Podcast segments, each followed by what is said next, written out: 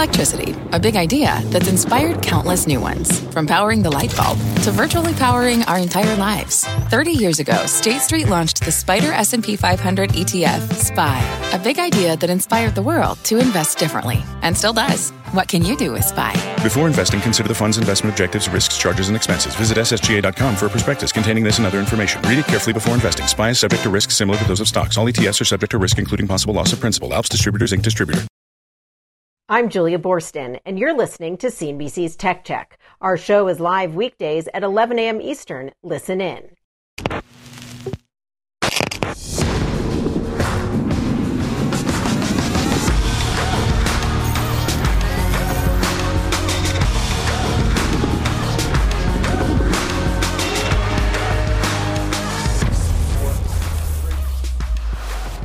Good Thursday morning. Welcome to Tech Check. I'm Carl Quintanilla with John Fort, Deirdre Bosa, and Julia Boorstin. Today, our first guest says Robinhood is, quote, uninvestable as a number of big funds cash out their holdings after yesterday's sudden rally. We're going to go under the hood on this week's volatility. Then Etsy getting hurt in today's trade. Morgan Stanley, though, is turning bullish. The analyst behind that call is going to join us this hour. And later, Warner Brothers chairman and CEO Ann Sarnoff is with Julia, and she'll wade into the streamers versus stars controversy, Dee. And Carl, it's an all-time high for the Nasdaq, but a tale of Red Riding Hood this morning. Robinhood shares they're plunging after the company announced that some existing shareholders, think venture capital firms with big holdings in the company, would sell almost 98 million shares through convertible notes. There was a big difference here from the meme stock sales we have seen over the last few months, though, like AMC.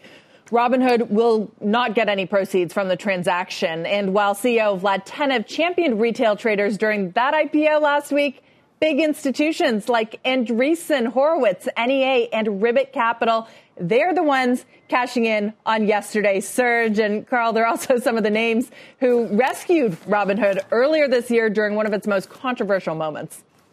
Uh, yeah, speaking, there's a lot of controversy around the name, obviously. Our next guest, in fact, just initiated uh, Robinhood at Peer Perform in a note titled Why Robinhood is Uninvestable Right Now, warning clients don't buy the stock. Wolfe's Research, uh, Steven Chubak joins us today. Steven, good morning. Good to have you.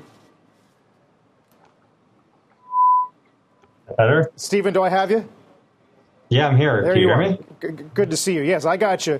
Um, your note's interesting, uh, implying a downside about 36%, but you say it's an awfully tough short as well. Can you just lay out the thesis? Yeah, sure. So, look, why, why it's such a difficult short really boils down to the fact that the float's incredibly small in relation to the overall market cap. The cost to borrow is incredibly high, and we are incredibly sensitive to the meme finance mania that we're seeing across a bunch of different names. Our own quant team publishes a retail screen where they look at the names that are getting the most traffic on Reddit. These tend to be risky longs or shorts, just given outsized volatility. And Hood is a clear number one over the last few sessions, not surprisingly. So I think we just have to be a little bit sensitive to that. We tried to outline the fundamental case as part of the note. And based on the fundamentals, the bull case, you can underwrite something as high as 100. The bear case, if you contemplate the real regulatory risks and a worst case scenario where PFOF is banned, it could be as low as 15. And we're shaking out somewhere in between. But we're mindful that the valuation outcomes are, you know, pretty extreme. You can drive a truck through that range. So we just have to be mindful of some of those sensitivities when we think about what sort of rating we want to uh, ultimately publish. Right. And, and you're framing it in, in, a series of questions about uh, the business model and the industry that are, I guess, really unanswerable right now, namely uh, account growth, ARPU. You talk about what is the regulatory picture for payment for order flow, uh, what's the new normal for retail engagement. I mean, those don't sound like questions that are going to get answered in the next couple of quarters. No, that, that's exactly right. It is going to take some time for that to ultimately play out. But we do know Gary Gensler was on your program just a few weeks ago talking about the fact that trading is not free. They're going to be scrutinizing payment for order flow quite closely. So I think as investors contemplate, you know, some of the optimism around Robinhood potentially being able to build all these additional bells and whistles, being able to expand internationally, being able to launch some sort of digital wallet and compete with the Squares and PayPal's of the world. That's what gets some of the bullish fintech investors really excited but you also have to be mindful of the risks. And the regulatory risks here are pretty acute. And I'd also note on a near term basis, activity levels in the third quarter have declined dramatically.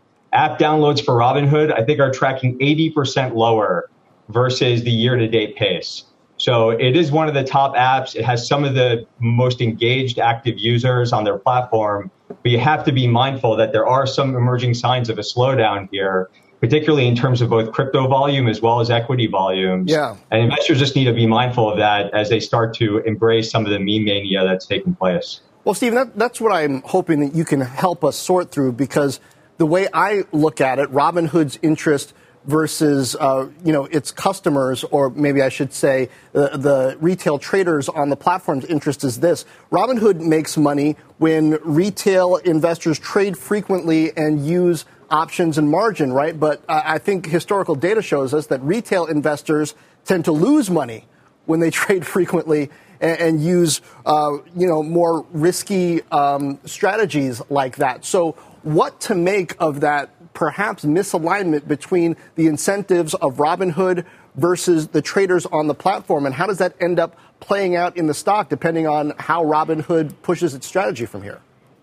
Yeah, it's a great question. And we actually did include in our note today a section on ESG. And I think there is clearly an element where you look at Robinhood and the management team, like uh, Vlad and Baiju, to their credit, right, I think are very well intended, right? They wanted to democratize finance, they wanted to lower barriers to entry, but they do benefit from increased churn, increased options trading where the track record is a little bit spottier, and engaging in some more complex trading strategies, right? That's ultimately going to drive more revenues on the platform.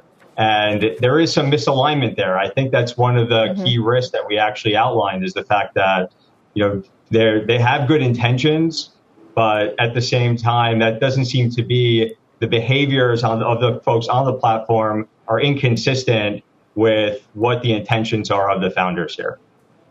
Right. And Stephen, that misalignment, that current business model, that's what we're looking at right now. But that may not be something that, say, a Cathie Wood is looking at in the longer term. So what about that longer term proposition? The fact that Robinhood is bringing in a huge young user base, introducing them to investing and they hope other financial products down the road that could prove quite lucrative and maybe align those incentives a little better.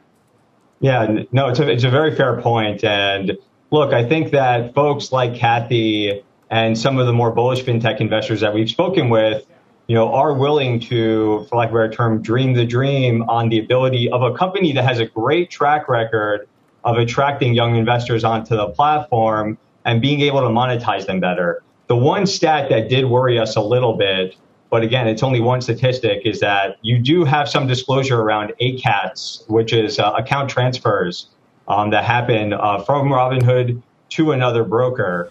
And the account sizes that left the Robinhood platform in the first quarter were $20,000. The average account size on the platform is 4,500. So that's called graduation risk as you become more affluent, as you, your needs become a little bit more complex and you start to accumulate wealth, those appear to be the investors or clients that are attriting.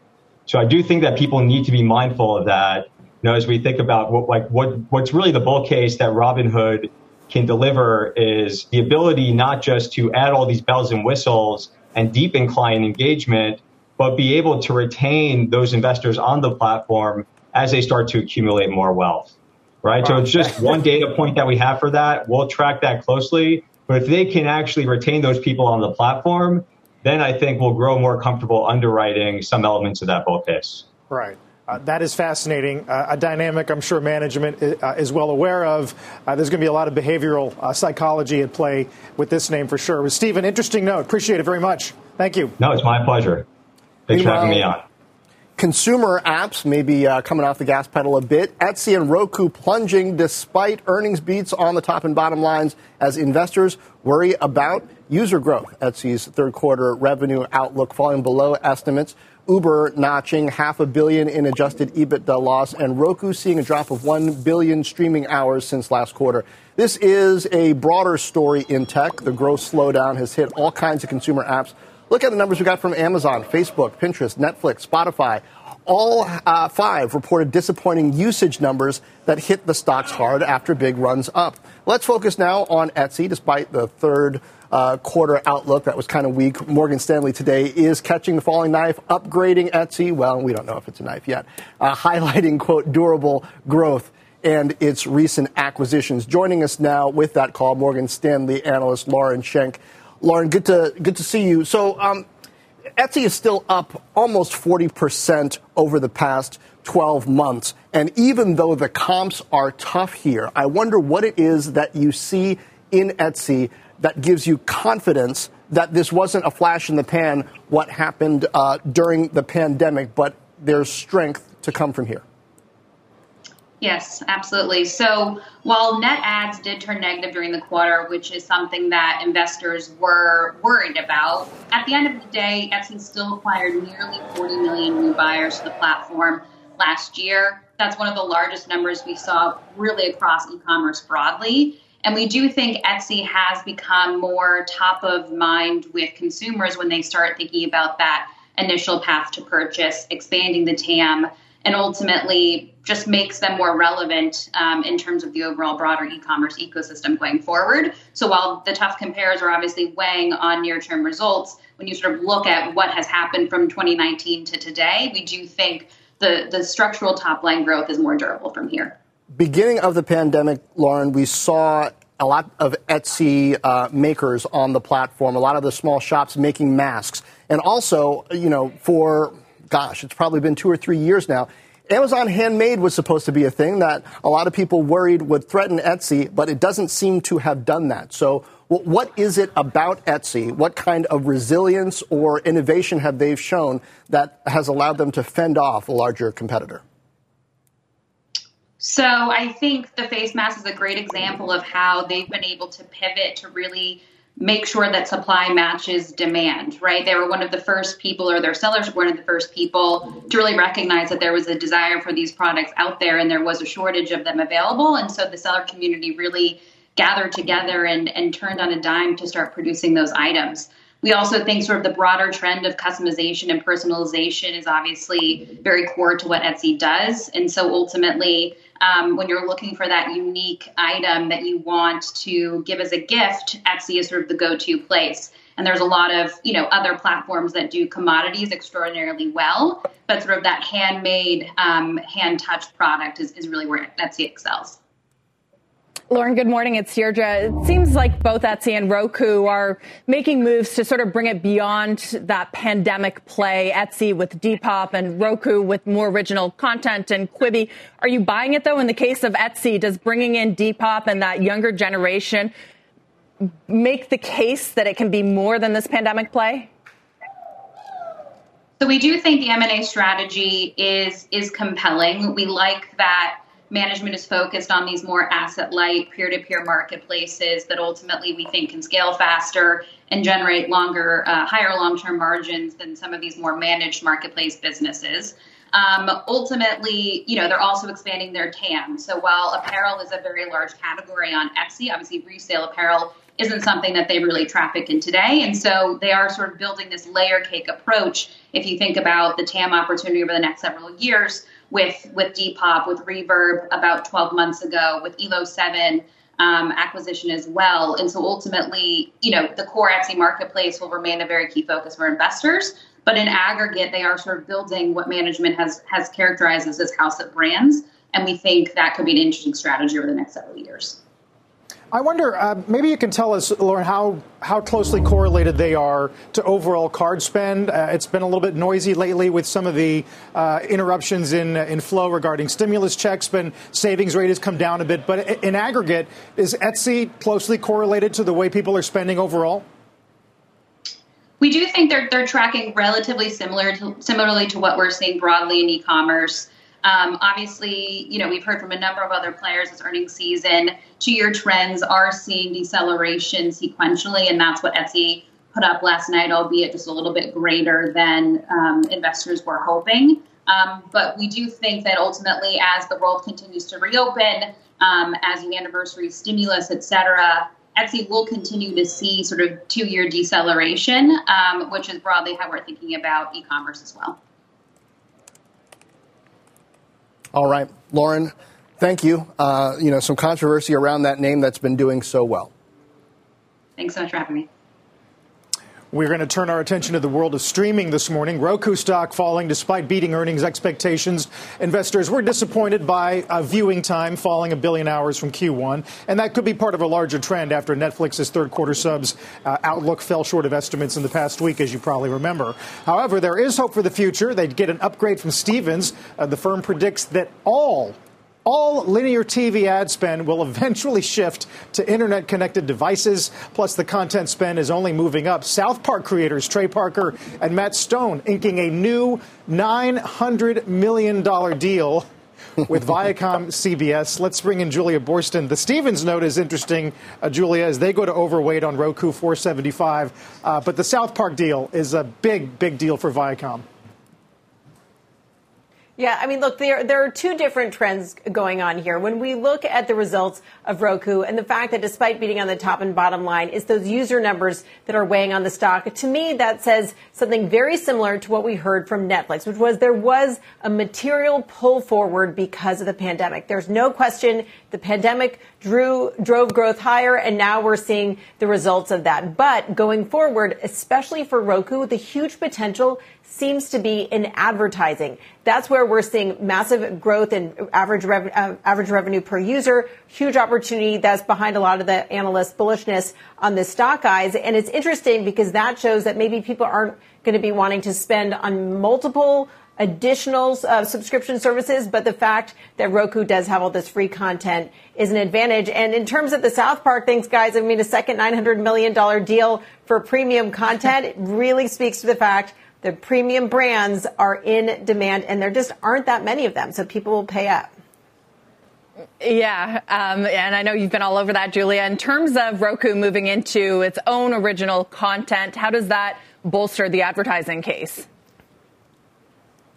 Well, look, I think that, you know, w- when you talk about content, the question is, what do you have that's exclusive? It was so interesting that Roku made that move to buy shows from Quibi. And then those Quibi shows got so much attention in terms of the Emmys, showing that maybe, and also on Roku, showing that maybe it wasn't the pr- problem with the actual shows themselves that could be failed, but just the format. So I think that we're going to see Roku increasingly look at investing in original content, but Roku also wants to be an open platform. Roku will succeed if all streaming succeeds. And Anthony Wood talked about that yesterday. He sounded an awful lot like Reed Hastings when he said he believed that streaming was going to continue to grow even with these bumps in the road. So I think that it has two potentials here. One is investing this original content, growing its advertising uh, revenue, and then also just being this open platform. So as the whole market grows, all, you know, rising tide lifts all boats, and particularly lifts Roku. Wow, yeah, and on that South Park thing, I mean, nine hundred million dollars. That'll buy a lot of cheesy poofs. It makes me wonder what would happen if The Simpsons, right, were in play during this streaming era because South Park's been going on for a long time. But uh, back to Roku, uh, and particularly on the hardware side, it was interesting to me that they noted that they expect the component issues to really be more difficult in the second half, which seems to also echo what Apple was saying about components in the second half. And I wonder, Julia, to what degree uh, investors, even who are looking at content and streaming, need to factor in hardware bottlenecks at this point since the hardware is strategically positioned to drive uh, streaming adoption. Could that bottleneck follow through to streaming at some point? Very good point, John. You know, we talk about Roku in terms of this growing ad business and the fact that they're this open platform for all of these different apps to access on your TV. But yes, they do have a hardware component. And what was so notable this quarter is their margins declined for that hardware because their costs were going up and they didn't want to pass those costs along to consumers. And what they warned about is not only are those costs going to continue to be higher in the second half of the year, but they will continue to be higher into 2022. So the outlook there is not great in terms of the pressure on margins. And I do think that's going to continue to weigh on the stock. But John, we have to remember that you can now access the Roku channel in other places. And a lot of people already have Rokus and the company will benefit from those users, especially if they start watching more. We'll see what happens if there are more lockdowns, if people start spending more time at home. But this is not a company that necessarily needs to, you know, it, the only way it, it, it's not like the only way this company generates revenue is from selling uh, the additional hardware. It does have that multiple revenue streams that sort of protects it a little bit from those higher costs. Right, that investors love to hear about. Julia, thanks so much for that. Meanwhile, guys, take a look at shares of Fastly. They are cratering this morning. We're going to get to more on that. Plus, the better name to own between Uber and Lyft. And remember, NASDAQ at an all time high. More tech check next.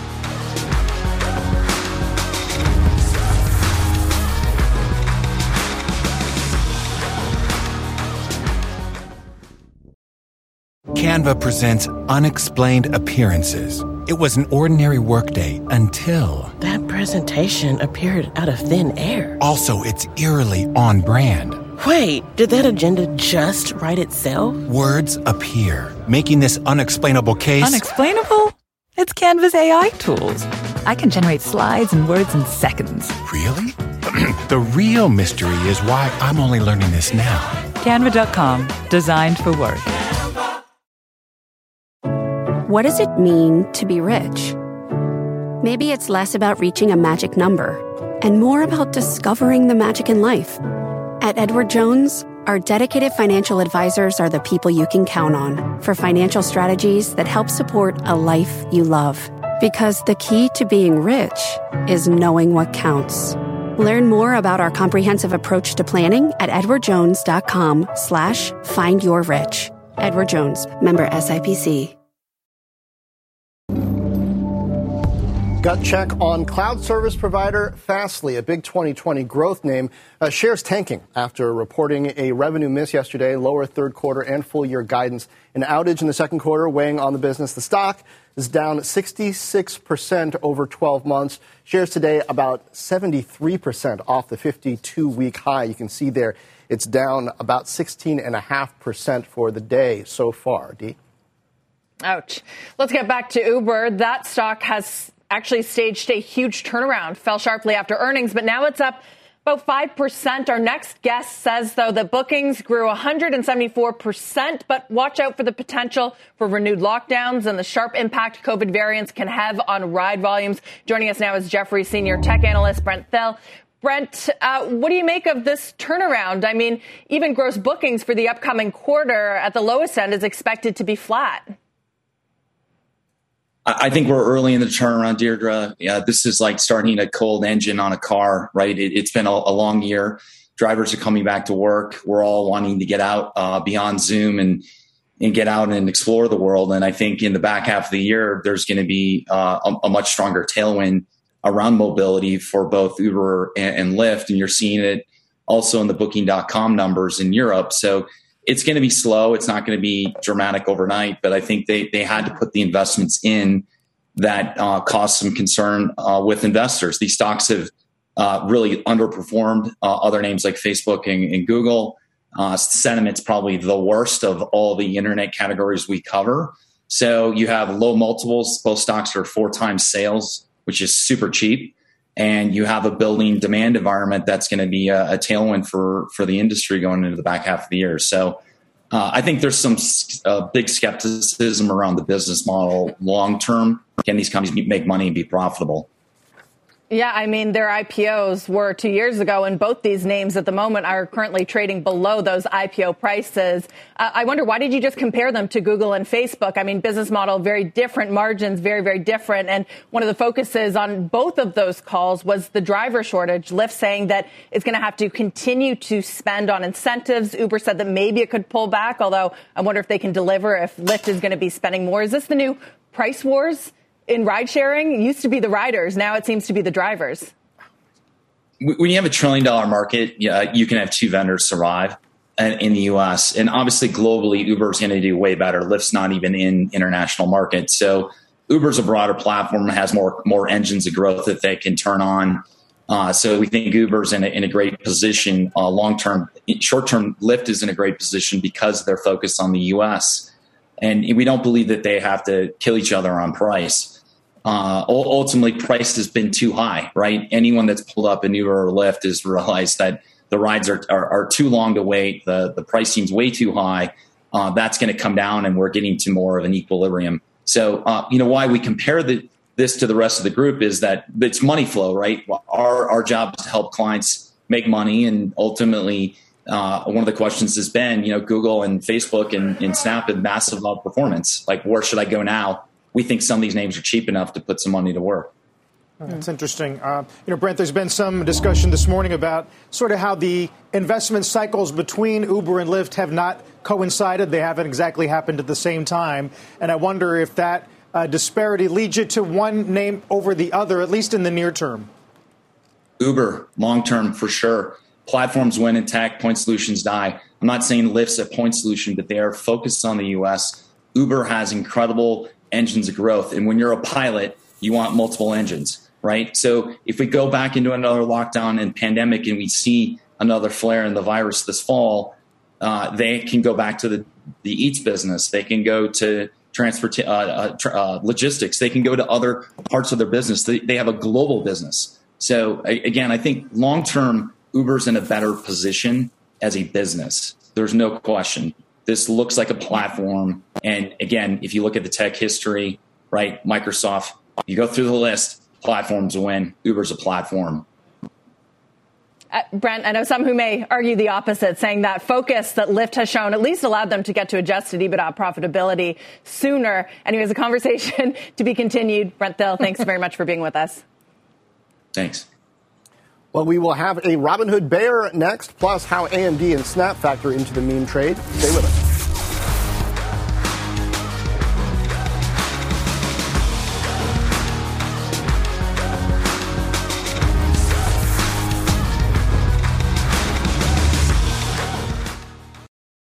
Canva presents unexplained appearances. It was an ordinary workday until. That presentation appeared out of thin air. Also, it's eerily on brand. Wait, did that agenda just write itself? Words appear, making this unexplainable case. Unexplainable? It's Canva's AI tools. I can generate slides and words in seconds. Really? the real mystery is why I'm only learning this now. Canva.com, designed for work. Resetting near the bottom of the hour here. Welcome back to Tech Check. I'm Carl Quintanilla with John Fort, Deirdre Bosa, and Julia Boorstin. Julia's got Warner Brothers chair and CEO Ann Sarnoff in just a moment. But first, let's get a news update with Dominic Chu. Hey, Dom. All right. Good morning, Carl. Here's what's happening at this hour. A small decline in jobless claims last week, but the 385,000 new applications for unemployment benefits is still high by historical standards. However, continuing claims fell to another pandemic era low. The U.S. trade deficit jumped nearly 7% in June to more than $75 billion. That's a new all time high, by the way. Exports did rise slightly, but imports grew nine times as quickly. Insurance giant Cigna falling about 13% in trading so far. Its second quarter results top forecast, but the company doubled this year's expected profit impact from COVID 19. Cigna also gave full year earnings guidance that was below analyst consensus estimates. And Spirit Airlines is canceling about 400 more flights today, about half of its schedule. This, according to air travel tracking site FlightAware. Spirit is now in its fifth day of heavy flight disruptions that have stranded customers across the country. Since the weekend, Spirit has canceled around 1,700 flights, Carl. So those disruptions continue. The bumpy road back from travel still lingers. Back over to you. Yeah, uh, what a story, Dom. Thank you very much, Dominic Chu. Let's get back to stocks. Our next guest says the market has entered a key negotiation phase, warning that some major tech companies like Amazon and AMD may struggle to sustain their fresh record highs as the broader market sees more volatility. Ties it all back to the dramatic move we've seen in Robinhood just this week. Uh, Sven Henrich, uh, founder and lead market strategist of Northman Trader, joins us this morning. Sven, it's good to see you. You're kind of taking a, a bit of a 30,000 foot view here in terms of the ranges we've settled in and some of the unanswered questions that I assume you think are going to get answered at some point. Yeah, it's interesting when you look at the market. Obviously, we have the S and P and the Nasdaq continue to make, make all high, all-time highs every single month, along with the Fed balance sheet. In the meantime, underneath though, we have a lot of rotation going on, and we have indices and individual stocks that are just basically sitting in multi-month ranges. Take the small caps. Russell, for example, hasn't gone anywhere in six months. We see it with companies like Amazon. Uh, Amazon was just in, in a multi-month range broke out for a few weeks, and now on the heels of the earnings report, went right back down. So I think this is where we are. We've we've obviously reached a point of peak recovery growth here, and now the market's kind of negotiating and seeing, okay, are we going to get more liquidity or substantiating growth, or is inflation, for example, starting to curb in on margins? And we saw that with some of the big cap tech companies. They have been warning of slower growth, i.e., Facebook, i.e., Amazon. Right. Um, I guess how does this all tie to Robinhood? Explain that. Well, Robinhood to me is just an, an, expression of kind of a little bit of the gamification casino atmosphere we've we've had all year long, like uh, along with AMC and certainly GME, GameStop, right? You, and the casino, you always go to the hottest table. I mean, retail investors, we have Wall Street Bets and others, have certainly uh, taken advantage of being able to run up stocks, and to the extent that you see people trying to short them or funds trying to short them, they make themselves easy prey. We saw that just now with uh, AMD as well. It had a multi-week big heads and shoulders pattern, which is kind of your classical technical warning sign, uh, but that got run right over. So to the extent that everything is gamified in terms of positioning, uh, you can get moves that are that extreme. So, and, and that, that's what kind of concerns me. You mentioned GameStop and AMC. Those were two stocks that were in this depressed state, very, very heavily shorted. Uh, but is what we're seeing even affecting uh, AMD now because retail traders are using options and margin uh, at a rate that they have not historically and uh, kind of do some CSI for us. Are you able to see kind of the mechanics that might be driving this? I'm concerned because, I mean, AMD has been doing great already. I think a, a, lot of investors who watch CNBC understand the bull case there. It's not like it was a depressed asset. No, not at all. I mean, AMD has a has a fundamental story to back up, and fantastic revenue growth and and so forth. It's certainly benefiting also from the chip shortages situation that is going on. So it gives them pricing power. Uh, the the exacerbation in the moves that we see in some of these stocks is is simply also a reflection of we're in a time period of seeing the most intense dip buying uh, in in markets in history. no one's even waiting for a two three percent dip. I mean, it's just almost panic buying, and that is all related, in my view, from record retail inflows. I mean, the the value. I think what's fascinating, most fascinating to me, is that no, everybody's valuation insensitive, meaning none of these runs have anything to do with fundamentals. Ultimately, I mean, the valuations become incredible. We talked about this last time I was on with, with you know price to sales on, on tech or on S and P and record levels, and and the question always becomes fundament, fundamentally driven. While currently fundamentals don't seem to be matter, or everybody has rosy eyed glasses on, and because we we have this big peak growth recovery going on, what is on the other side? And then ultimately, when you when you see people chasing valuations, as we saw with with AMC and GME, then these stocks come back down. A lot of people get hurt. So right. it's you know it's all fun and giggles on the way up. Right. As one uh, guest a few weeks ago argued, you have to think about valuations perhaps creatively these days. But Sven, I wonder, uh, what would you tell retail investors that are trading Robinhood like a meme stock? They're not exactly buying from hedge funds, but they are lining the pockets of venture capitalists who really sold this company on its longer term prospects does or should the Reddit crowd realize this? Should they care? Or have we moved beyond that sort of dynamic that characterized GameStop and AMC earlier this year? Yeah, I, I, don't think any. Frankly, I'm just speculating here myself in terms of uh, the, the, the, I can't speculate for what or pretend to think what people on, on Wall Street bets are thinking. Uh, I think mostly it's from my perspective gamified. It's not ultimately about valuations. Or if you believe in, in a story, then that's fine. But you know, we're talking about a stock that's been trading for just for a few days. I always say, you know, watch what they do, not what they say. And what what they are doing is the insiders are getting out hurriedly, filing obviously today, taking advantage of the strength in the stock, and maybe that's something investors should be aware of in terms of the supply demand issues. Yes, you can run a stock high if you overwhelm it with buy orders. Uh, the question is what comes on the other end. And the insiders that may have had certain expectations about growth in the company for uh, a longer t- period or time horizon, uh, when, when they hurriedly want to sell out, maybe that sends a message in itself. Ah, we'll see. Again, we'll have the jobs number tomorrow as well. Uh, maybe can tell us whether or not uh, the bond market is sniffing something out effectively or not. Uh, Sven, always good stuff. Great to see you. Thanks. Thanks, Carl. Glad to be with you. And Hollywood is in flux as more movies go direct to consumer. We will see it again this weekend with The Suicide Squad. Warner Brothers is the studio behind that release. Chairman and CEO Ann Sarnoff is going to talk about that and the Disney Scarlett Johansson lawsuit up next on Tech Check.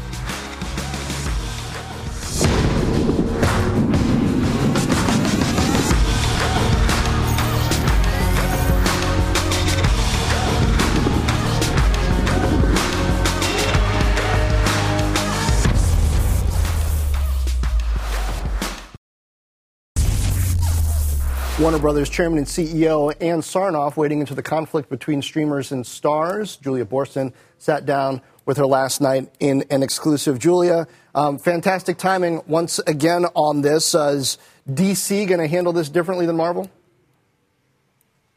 Well, look, there's a lot riding on the decisions of Ann Sarnoff. She's CEO and chair of Warner Media Studios and Networks, and she made the controversial decision, remember, last December to simultaneously distribute the studio's 18 films through the end of this year in theaters and on HBO Max for no additional cost. She also made the decision to spend $200 million to compensate talent for lost bonuses tied to the box office. Now, of course, that looks prescient considering that Disney is facing a lawsuit from Scarlett Johansson for failing to compensate her for potentially cannibalized box office due to her movie also going on Disney Plus. Now, ahead of the Suicide Squad opening in theaters today, I joined Sarnoff on the Warner Brothers lot that film is projected to gross as much as $70 million globally, despite the fact that it's free to watch for HBO Max subscribers at home. This film is seen as another test of the health of the movie going business. We're very optimistic that it's going to do well in theaters and on HBO Max. We've seen over the last eight months that the, the movies have done very well, and, and there was very little competition earlier in the year um, because a lot of our competitors were pushing their releases further ahead in the year, which is one of the reasons, as, as when I spoke to you, we wanted to have a hybrid strategy so that we could afford to release the movies in the middle of what was then a very, very um, spiky pandemic. So we were able to have an alternative way to distribute so that people who couldn't get to the movie theaters or didn't want to go to movie theaters could watch it in their homes. And we've been really, really happy with the results so far. But now that 85% of theaters in the U.S. are open, how much do you think offering the film at home is cannibalizing ticket sales? Giving people the choice to go both places, I think you'll find that um, when you look at the overall box office, some people are just choosing not to go, even with movies that are only in theaters. I think the one of the reasons we did the talent deals that we did was to be able to give them fair compensation if there was cannibalization of the theatrical window in the box office that they would also be paid for the streaming element of it. So, um, and then the good news about the strategy is we were able to have a full-blown global theatrical release for all of those 18 movies plus the 31 days on HBO Max. So, one of the critical things that I think the talent and the agents were very happy with was that we gave each movie a big shot at success because we didn't um, cut back on the on the marketing spend and the global theatrical release of the movies, which is very hard to do in a pandemic. So, Scarlett Johansson just sued Disney, uh, alleging that Disney is not only breaking her contract by by putting uh, Black Widow not exclusively in theaters but simultaneously mm-hmm. on Disney Plus. But she's also saying that Disney right now is more interested in driving subscriber growth than it is in the box office, and that fundamentally the interests of the studio or the media giant are just not going to be aligned with talent going forward. What do you make of that argument? Do you think she's right? I'm not going to judge Scarlett's um, strategy, but I will say for us, uh, we both are very important to us. Our, uh, of course, streaming HBO Max has been a big priority of ours. We're so happy with the growth, 10 million year over year. We added 2.8 million subs in the in the second quarter in the U.S. and have exceeded 2.5 million the last three quarters. So it's it's really on a on a great roll. Uh, but the theatrical business is very important for us as well. It, it really puts a lot of jet fuel in the sequence of, of windows. And so, and we know that the talent wants to see their movies on the big screen. So we want to come up with um, the right kind of balance, as we were just talking about, in the structure of our deals so that the talent feels fairly compensated. And importantly, we're very transparent about what our strategy is going forward. Interesting to hear her talk about balancing the distribution in theaters and on streaming and managing the demands of talent. Now, another key part of Sarnoff's strategy is making more content for HBO Max as well as making more content to sell to other platforms. It did produce Apple's Ted Lasso and some shows for Netflix, and it has a total of 400 productions underway in the U.S. right now and 25 films in post productions.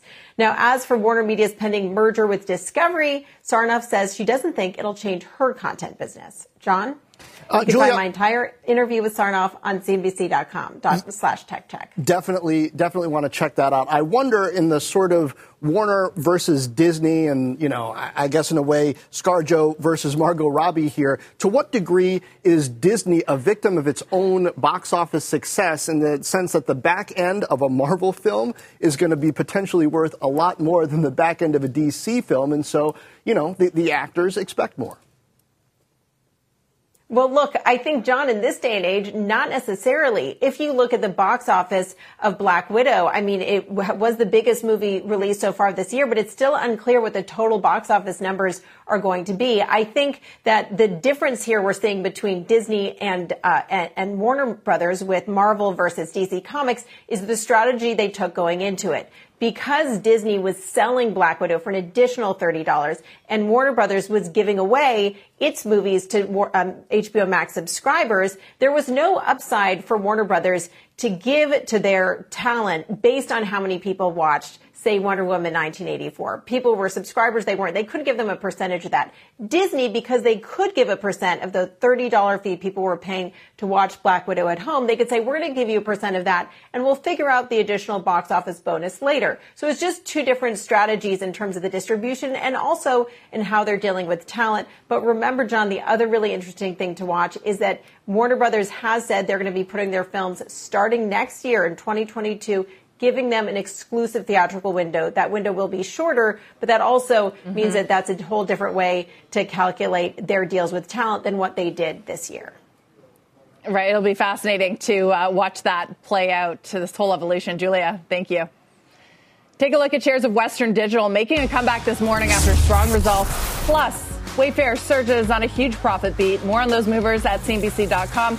We are back in just a moment.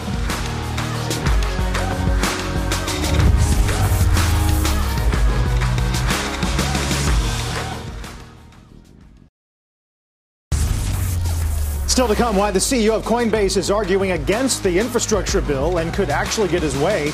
A debate about crypto regulation is next as the Dow session high up 200, knocking on the door of 35K.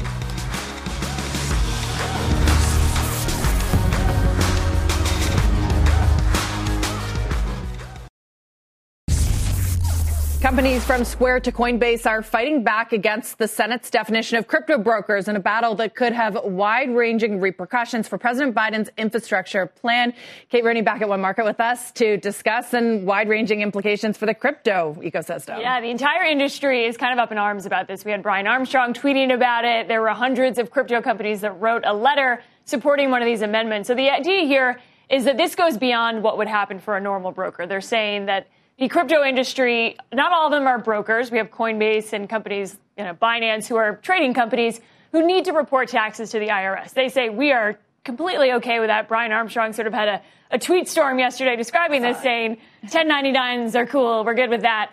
But other companies that, you know, crypto miners shouldn't have to report certain information to the IRS. They say it's going to choke innovation, stifle innovation here, which has been the argument of the crypto industry going back to Libra, they've said, you know, if you guys yeah. clamp down too hard, innovation goes elsewhere. It's open source. It's and on the internet. Look at what happened to Libra and then Diem. And someone was making this analogy to me yesterday. I was on a World Economic Forum panel talking about DeFi, and one of the panelists said that the internet pointed to the internet and said that if it was too regulated too early on, it wouldn't have developed. But on the flip side of that, regulating later when these industries have become so large is also a really difficult proposition. Absolutely. And the Libra example, they did clamp down, and there seems to be, it, it's all about semantics. So this is such a new industry. I was talking to Senator Lummis actually, who supported this amendment. And she said the rest of the Senate doesn't necessarily understand the industry, let alone what a word like broker would mean right. for the. So it's so subtle. And I think there are a couple senators who are sort of paving the way as crypto friendly and states that are going in that direction. And that's the challenge, right? There's a wide sort of understanding, levels of understanding. Absolutely. thanks for being with us.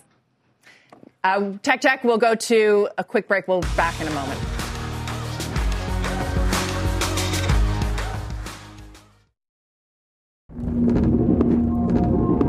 One more thing. Watch shares of auto tech company Veoneer. You can see them there up 24%. Uh, Qualcomm offering to buy the company for $4.6 billion or 37 bucks a share, muscling in on a rival bid by Magna International announced last month. Qualcomm's offer is a billion dollars higher. Qualcomm really after Arriver Software, which it has been working on with Veoneer. New Qualcomm CEO Cristiano Amon uh, leaning into life beyond the smartphone, which is the earnings growth story he told us about a week ago, Carl. All right, John, one thing we have not yet mentioned is this White House meeting with the maker of EVs. Phil LeBeau's got more on that. Hey, Phil. Hey, Carl, let's quickly run down what the president will announce today. The goal for the U.S., according to the president, 50% EV plug-in hybrid electric sales or fuel cell sales, 50% of the market by 2030. Here's where we are right now. Last year, just under 300,000 pure electric vehicles made up total sales in this country. That's about 2% of all the sales. And most believe we're only going to get to about a million of these being sold by 2025. That's pure electric. So we're a long ways from 50%. Take a look at the big three auto stocks. They've all moved higher on their EV commitments this year. You'll see the executives at the White House today. What about Tesla? Unclear if Tesla is going to be there. Remember, Tesla is the market leader in terms of EV sales in this country, selling uh, what? 145,000 in the first seven months of this year. Guys, back to you. Yeah, and Walter Isaacson working on a new biography. Thanks, Phil. You've been listening to CNBC's Tech Check. You can always catch us live weekdays at 11 a.m. Life is a highway and on it there will be many chicken sandwiches. But there's only one McCrispy. So go ahead and hit the turn signal if you know about this juicy gem of a detour.